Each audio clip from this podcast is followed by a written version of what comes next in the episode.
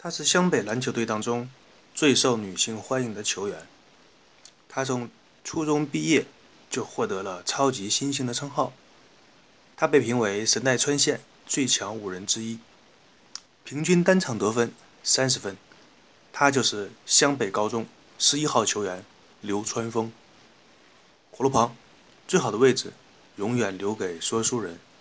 那些曾经陪同我们一起成长的动漫，你可还记得？我是与大家分享儿时动漫的游戏的影子。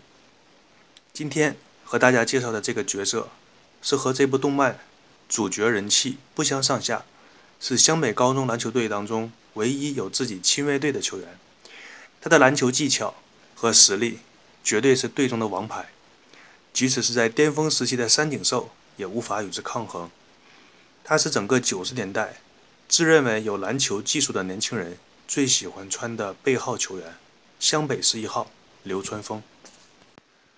以前那个年代，班里的同学曾经讨论过，《灌篮高手》当中流川枫为什么这么受欢迎。有的同学天真的认为流川枫的篮球技术好，所以受欢迎。这个观点刚刚被提出来的时候，就被人举出了反例，当场被驳倒。海南附属高中的木森一，他的篮球实力也非常强。为什么不受欢迎呢？最后大家得出的结论简单而又直接，因为流川枫长得帅。那么一个人的外表有多重要呢？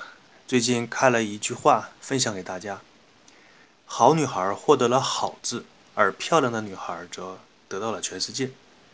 现在很多在校的学生在毕业前夕都会选择整容，以前我还不是很理解他们为什么这么做。现在呢，经过一些亲身的感受，我越发的理解了。我在这里和大家平心而论，几十年的生命当中，没有被人说过丑，直到 P 图软件的出现。有一次，一个妹子要我的照片，那么本性实在的我，随手就用几万像素的手机拍了一张发过去，然后妹子就在一边大叫：“哇，好丑！”这是我生平第一次被一个人类说丑，啊，这种酸爽的感觉。我的想法是一个生活照不就是这个样子吗？但是那个妹子的想法是你 P 过了之后还这么难看，你本人要丑到什么程度呢？彼此的理解完全错位。可这又能怪谁呢？当所有人都不排队买东西的时候，这个时候比拼的就是体力，而不是道德。同样的道理，在《灌篮高手》当中也是这样的。现在仔细想一下，《灌篮高手》那里的帅哥还是挺多的，流川枫。翔阳高中的藤真剑师，陵南高中的新道章，都是名副其实的帅哥。小时候还不太理解，作者画一个漫画，你弄出这么多帅哥来干嘛？现在想一想，那个时候想法还真的是笨。那还用问吗？当然是讨好女性观众了。很多事情你只需要用逆向思维来想一下，就豁然开朗，迎刃而解。一个美女站在你的面前，她不用说任何一个文字。你只是看着他，心情是不是很愉悦呀？那么反过来，一个帅哥站在一个女性的面前，我相信也会有同样的作用。更何况，男性和女性在同一问题的思维方式上有着本质的区别。以前上学的时候，几乎所有的男生都知道一个男生是出了名的烂人，但是他的女朋友是一批一批的换。注意，这里说的一批通常是指十个人。我带着这个困惑问了班里的女同学。女同学说：“啊，你说的是那个男生啊，他可是个大帅哥呀！看，这就是区别。呃，有点跑题。我们一说到帅哥的话题，就引申到了漂亮的外表。让我们说回到流川枫，再次掏出我们的小本子来介绍一下流川枫的个人资料：姓名流川枫，绰号狐狸。这个只有樱木花道是这么叫的。身高一米八七，体重。”一百五十斤，生日一月一号。关于流川枫的生日，大家可以查阅《灌篮高手》单行本第二十三集第四十七页。班级：湘北高中一年十班。球场的位置：小前锋。在球队当中，这个位置通常是负责攻击得分的。篮球号码十号，后来因为樱木花道不满而变成了十一号。爱好是上课时睡觉，下课时打篮球。所穿的球鞋啊，这个要好好讲一讲的。流川枫的球鞋可以说一个比一个夸张，基本上都是耐克为乔丹出的乔丹系列的篮球鞋。流川枫在进入湘北高中之前，也就是说在他的初中时期，有事儿没事儿的时候呢，就会穿着一个乔丹四代的球鞋。平时上课的时候会穿一些乔丹十代的球鞋，比赛的时候会穿乔丹五代的球鞋。湘北队后期的时候，他也会穿一穿乔丹十二代的球鞋。现在可能在一些人看来，乔丹的球鞋不算是什么昂贵的奢侈品，但是大家要知道，那是在九十年代的时候，那个时候一款球鞋的那个价格，相当于现在进口的四 K 电视。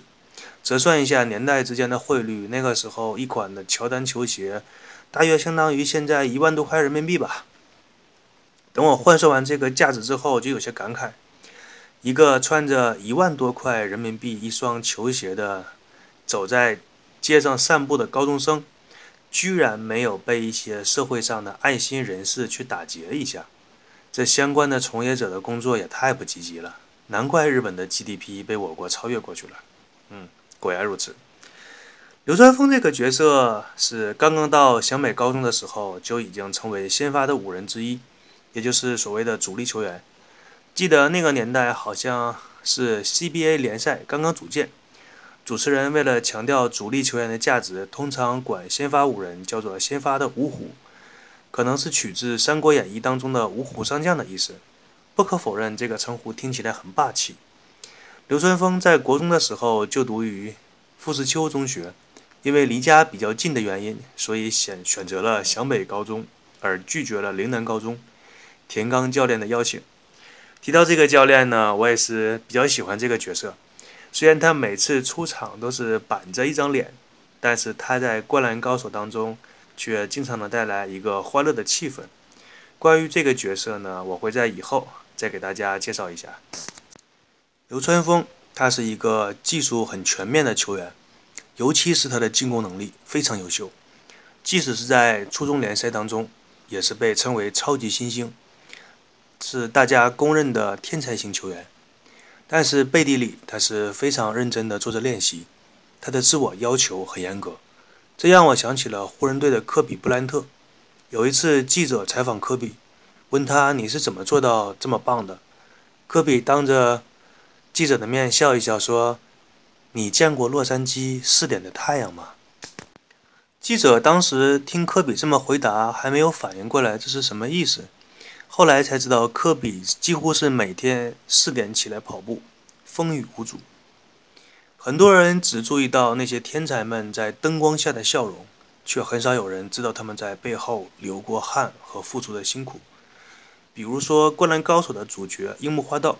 就不知道这一点，在两万次投篮训练之后，得意洋洋地向流川枫去炫耀，结果流川枫有一次闭上眼睛罚球，两投两进，樱木花道在一边吃惊的下巴差点没有掉在地上，而流川枫只是淡淡的对着他说了一句：“像这种投篮，我已经投了几百万次了。”当年流川枫的这句名言感动了无数的篮球爱好者，记得在看完那一集之后。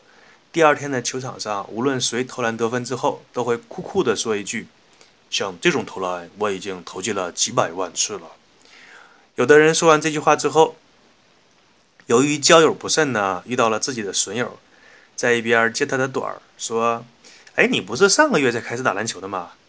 怎么会投篮几百万次了呢？”于是，刚刚说完这句话的人，脸上觉得过不，面子上觉得过不去了。就对那个人说：“我用得着你来揭穿我吗？”当然，这种事情发生在民风彪悍的东北，像这样的对话基本上持续不了几句，两个人就发展成真人 PK。然后在一起打球的人呢，一看，哎，两个人打起来了，就都表现出自己有爱心的一面。大家各自找一个视野开阔的 VIP 的位置坐下来，然后有吃爆米花的，有喝饮料的，有喝水的，有吃饼干的。时不时的还会发出一两句评论和叫好喝彩声，爱青春年少的回忆呀。我们继续来说流川枫。流川枫这个人一生当中有两大爱好，一个是篮球，一个是睡觉。记得有一集，流川枫正在课堂上睡得口水直流，啊，睡的那个投入啊。这个时候，一个秃头的老师过来将流川枫用书拍醒，还一边大叫着：“我的课就那么无聊吗？”结果流川枫站起来把老师一顿暴打。这一集播出之后，流川枫顿时多了一些不良青年的粉丝，并且在他们的之间进行着一些无良的对话。通常这样的对话是发生在课间，他们无比的表达的，无比感慨的表达着对流川枫的赞美之词。当然，这些赞美之词呢，通常都会以 TMD 的开头，或者以 TMD 的结尾，或者中间穿插一句 TMD。由于流川枫长得帅这个属性，导致了赤木晴子对他的迷恋，这个结果又导致了樱木花道对他的敌视。于是，这两个人在篮球场上。针锋相对也成为了湘北高中的特产，让一边看球一边的吃瓜群众又多了一些娱乐的助兴节目。现在想一想，一场篮球比赛既可以有体育比赛的紧张感，又可以有综艺节目的娱乐性啊！这张球票实在是太物超所值了，感觉一百多块一张的门票也值这个价格。流川枫虽然觉得樱木花道有时为人处事挺白痴的。但是他在篮球方面的才华和坚持，流川枫在内心还是认可的。那么，流川枫的缺点也是很明显，比如说他的体力无法保持全场高爆发一样的输出。用一句游戏里边的比喻，就是虽然他的技能比较强悍，但是魔法值不多，用两三个技能之后蓝就不够了。还有一点就是他打球比较粘球，喜欢自己突破进攻。很少会传球，可能是他觉得球在自己的手中，得分的机会会更多一些。这个直到后来打入到全国大赛的时候，他在尝试着去相亲队友也可以得分，于是就开始传球。